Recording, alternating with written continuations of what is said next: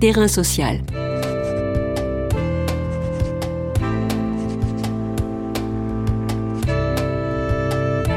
Hugues Chevarin. Denis Colombi. Denis Colombi est sociologue. Il enseigne les sciences économiques et sociales au lycée. Il est l'auteur du blog sociologique Une heure de peine. Depuis Balzac et sa Comédie humaine, l'argent est la question centrale de la société bourgeoise et capitaliste. Et l'emploi qu'en font les pauvres a fait couler beaucoup d'encre. S'intéresser à la question de comment les pauvres dépensent leur argent, c'est aussi déconstruire les fantasmes et autres fariboles sur la supposée incapacité des dits pauvres à gérer leur budget. Et combien ces discours moralisateurs servent de paravent aux excès scandaleux des nantis et des bien-nés. Pourquoi ces représentations ont la vie dure ? À qui servent-elles et de qui sont-elles l'apanage ? Terrain social aujourd'hui vous fait le fond des poches. Terrain social. Bonjour Denis Colombi. Bonjour. Avec la pandémie de covid dix-neuf, la pauvreté a explosé. Toutefois, le phénomène n'est pas nouveau. Et ce qui n'est pas nouveau non plus, c'est la suspicion à l'endroit des pauvres quant à ce qu'ils font de leur argent. Pourquoi cette culpabilisation des pauvres ? Et y a-t-il un bon et un mauvais pauvre ? C'est une question, en fait, si on regarde à l'histoire, elle n'a pas, elle n'a pas toujours existé, cette culpabilisation du pauvre. Au Moyen-Âge, à Rome, le, la pauvreté était plutôt quelque chose de valorisé par la religion, les sorts romains, euh, l'idée que la richesse allait conduire à la faim, elle est condamnée à plusieurs cent droites à la Bible, par Jésus, et cetera. Donc la pauvreté était vue plutôt avec un regard de pitié, plutôt qu'avec un regard de culpabilisation. Cette culpabilisation, elle s'est construite autour du temps, euh, autour de la révolution industrielle, des révolutions industrielles, au moment où hein, il a fallu bah, mettre le maximum de personnes au travail et où la pauvreté, euh, vue comme le produit du, du match de travail, du match d'arteur à la tâche, a été cotée du tout de, de, de façon beaucoup plus, beaucoup plus négative, d'une façon générale. Aujourd'hui, elle reste, ça reste évidemment très fortement mal vu. C'est, cette question, est-ce qu'il y a un bon pauvre et un mauvais pauvre. Tout au long de l'histoire, il y a eu les deux. C'est-à-dire, il y a des pauvres que l'on veut bien aider et il y a des pauvres que l'on ne veut pas aider. Il y a les pauvres. Le bon pauvre, t'as l'imaginaire un peu, un peu général, serait le pauvre qui n'est pas responsable de sa situation. Et le mauvais pauvre est le pauvre dont c'est la faute. Parce qu'il ne travaille pas, parce qu'il ne fait pas l'effort. Dès le Moyen-Âge, entre le, les bons pauvres étaient les satichins, ceux qui ne pouvaient pas travailler à cause de la vieillesse, de handicap, de quelque chose comme ça. Et les mauvais pauvres, c'était les vagabonds, qui ne voulaient pas participer à la communauté, qui ne voulaient pas travailler, et d'autres qui euh, prestataires attachés. Euh, c'est repris un peu par la, la, la morale qu'il y a derrière, la morale du travail qu'il y a derrière. Dans le capitalisme contemporain, le mauvais pauvre, ça serait celui qui ne veut pas travailler, le bon pauvre, ça serait celui qui accepte de travailler. Mais il y a quelque chose de particulier, c'est que pour être un bon pauvre, il faut tout à la fois présenter la volonté de s'en sortir, mais il faut aussi être suffisamment à difficulté, suffisamment miséreux. Si on se dit pauvre, alors on a, par exemple, un écraplat chez soi ou un abonnement à, à, à tes chaînes, tes chaînes payantes. Et bien, à tous ces cas-là, on devient d'un seul coup un mauvais pauvre. Et on est pris dans une situation qui est assez, euh, assez paradoxale, où le bon pauvre idéal, il faudrait à la fois qu'il montre qu'il fait les efforts pour s'intégrer, pour participer à la société, pour travailler, et puis en même temps, il doit être suffisamment à difficulté, suffisamment à la misère, pour qu'on se dise, ah oui, il est vraiment pauvre. Il y a toujours le soupçon que les personnes se fassent passer pour pauvres alors qu'elles ne le sont pas déjà. Ça fait qu'au final, être un bon pauvre ou un mauvais pauvre se définit moins par euh, ce que vous faites ou ce que vous ne faites pas, mais plutôt par la façon dont les chats vous regardent et ce qu'ils font de vous. La pauvreté, c'est un état, au sens sociologique du terme, c'est un état de dépendance, c'est un état de dépendance qui est à la fois matériel, on, on dépend pour ses revenus, pour sa vie euh, matérielle, du point de vue économique, des centres, notamment de l'assistance publique et d'autres procédures comme ça, ça peut être la charité aussi. Et d'autre part, c'est un, un, une situation de dépendance sociale où ce que l'on est dans le regard des centres dépend des centres et pas de nous, pas de ce que l'on fait. C'est donc cette double dépendance à la fois politique et économique qui fait la pauvreté. Vous parlez d'ignorance collective sur le sujet, au moins chez ceux et celles qui ne connaissent pas et ne se sentent pas menacés par la pauvreté. Quelle forme prend-elle cette ignorance ?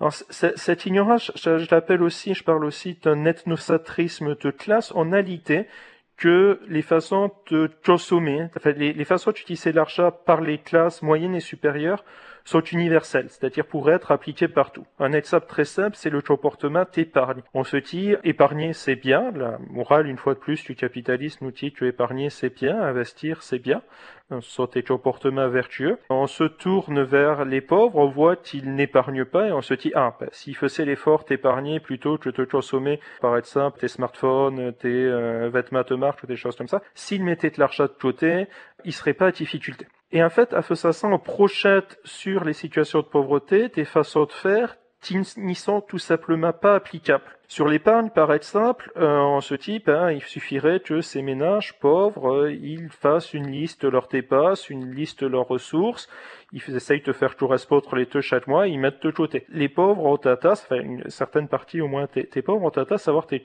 des comportements tout à fait différents. Notamment, dès qu'ils touchent un revenu, ils vont tout de suite tout dépasser immédiatement, ils vont aller faire les courses, ils vont tout dépasser d'un coup, et on se dit, ah, ben, voilà, c'est bien la preuve qu'ils ne savent pas gérer leur argent, qu'ils se laissent aller à leurs désirs, qu'ils sont pas capable d'épargner, de prévoir l'avenir, et cetera.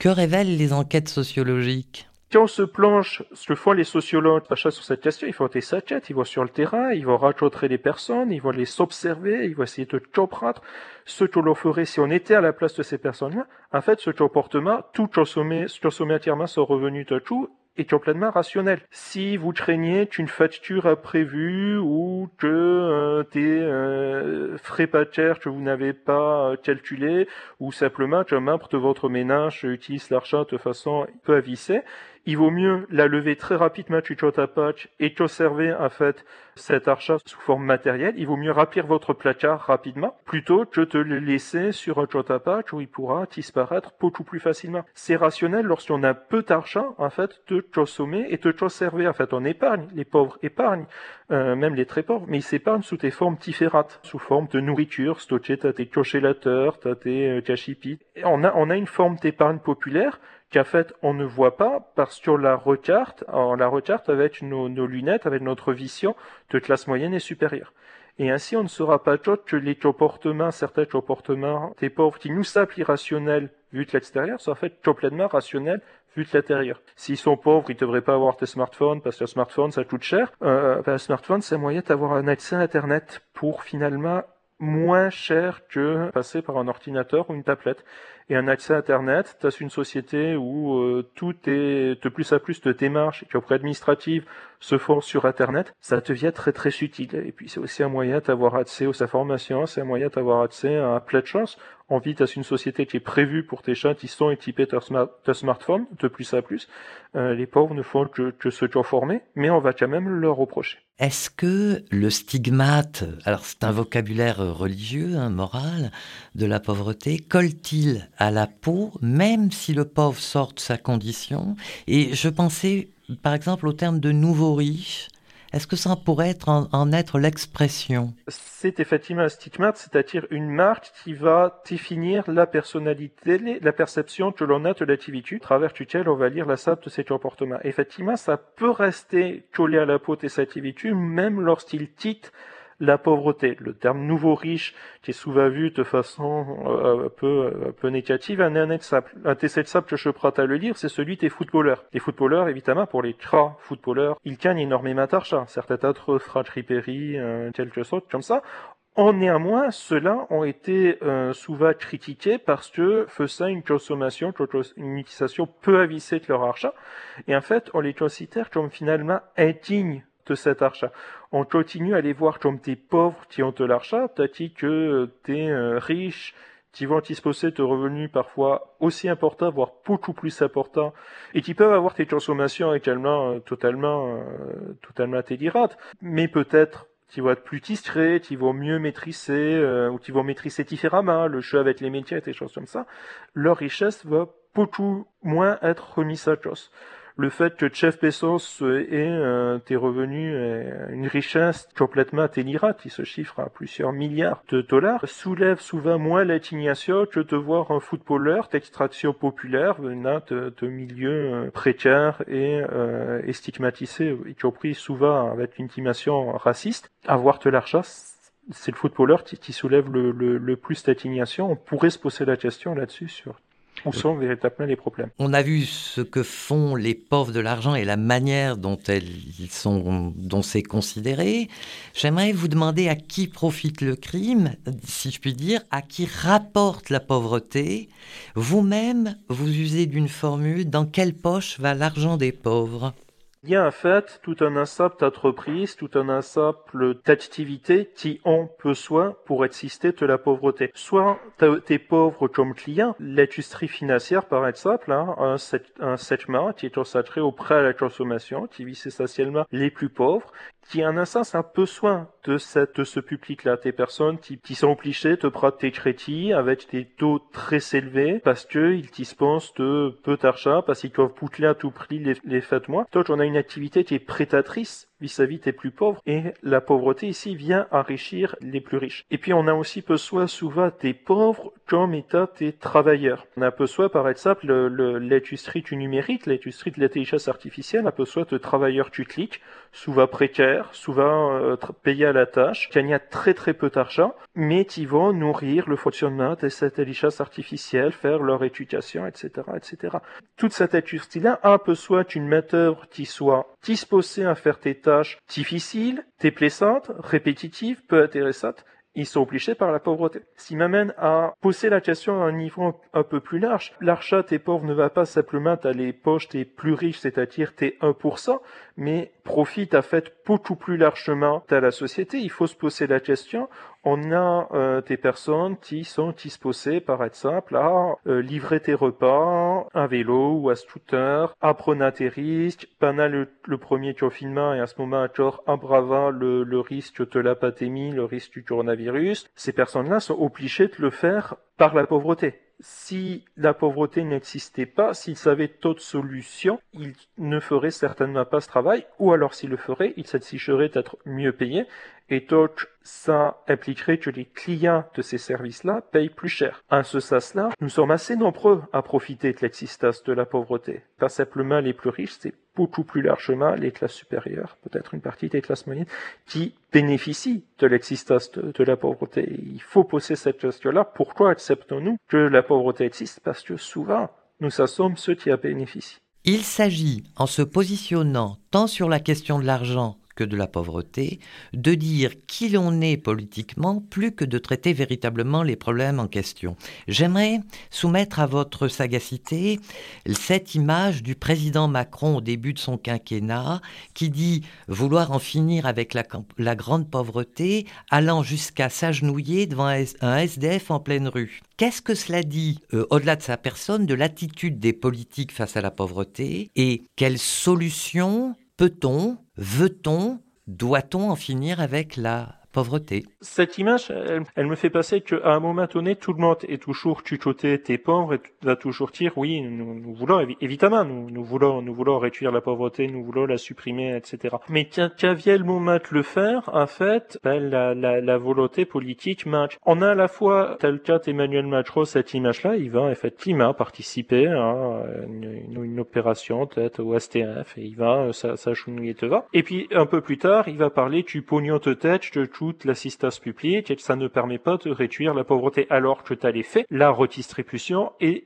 effectivement un moyen qui réduit considérablement la pauvreté en France. Alors, il y a toujours des pauvres derrière, mais vraiment, il y avait la volonté de réduire la pauvreté. Il faudrait simplement redistribuer plus. Or, cela n'est pas fait. Euh, le président Macron n'est, n'est pas allé non plus au, au bout de ses objectifs là, là-dessus. Simple même ne, ne pas être très disposé à le faire. Tout le monde est d'accord pour réduire la pauvreté, mais on veut le faire étonnamment ça que ça coûte et ça faire d'efforts et plutôt en ayant une disposition position morale. Il faut que les gens arrêtent d'être pauvres par eux-mêmes, quelque part, plutôt que simplement on les sorte de, de la pauvreté. Et ça consiste à fait toujours à passer derrière que la pauvreté, c'est avant tout un problème moral, c'est-à-dire c'est un problème dans le sens où c'est une tare morale. C'est que les gens font pas d'efforts, c'est qu'ils ne sont pas assez responsabilisés. La pauvreté, c'est un port une situation matérielle qui s'impose aux satellitudes, c'est une situation de privation, et que c'est la pauvreté qui explique, par exemple, certains types de consommation, qui peut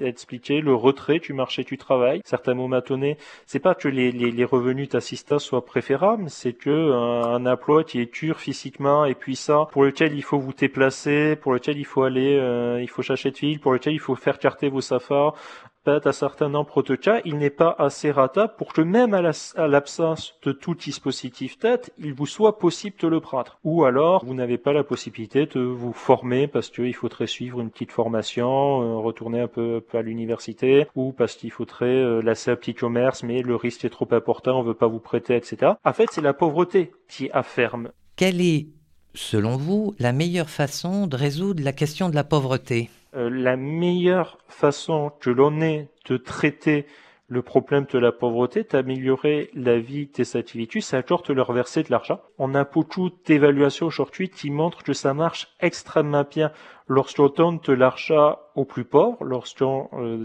leur euh, verse des revenus, leur situation s'améliore, ils peuvent sortir de la pauvreté parce que d'un seul coup, ils vont paraître simples à bâtonner un certain nombre de pratiques qui sont liées d'apport à la pauvreté. Fumer, boire, dans ce certain nombre de cas, c'est le produit de difficultés économiques et c'est un moyen de gérer la difficulté, euh, la difficulté économique. Donc, lorsqu'on verse de l'argent aux pauvres, il y a des, des, des expérimentations qui le montrent très bien, et ben on réduit ce type de consommation-là. De seul coup, avec un revenu un peu plus important, on va pouvoir créer une petite entreprise, on va pouvoir chercher un emploi différemment, on va pouvoir faire des choses euh, différemment. Et donc, c'est extrêmement efficace de verser de l'argent aux pauvres, mais pour des raisons qui sont essentiellement morales, on ne veut pas le faire, morale et politique, parce que aussi on veut montrer que voilà, on aide si chat avec les pauvres, on fait des efforts, enfin on leur demande des efforts, on leur demande de s'appliquer. Et en fait, cette moralité se met à travers des solutions véritablement efficaces que l'on aurait d'intervenir sur la pauvreté. Merci Denis Colombi, je rappelle que vous êtes sociologue, vous avez publié « Où va l'argent des pauvres » aux éditions Payot en deux mille vingt. Terrain social.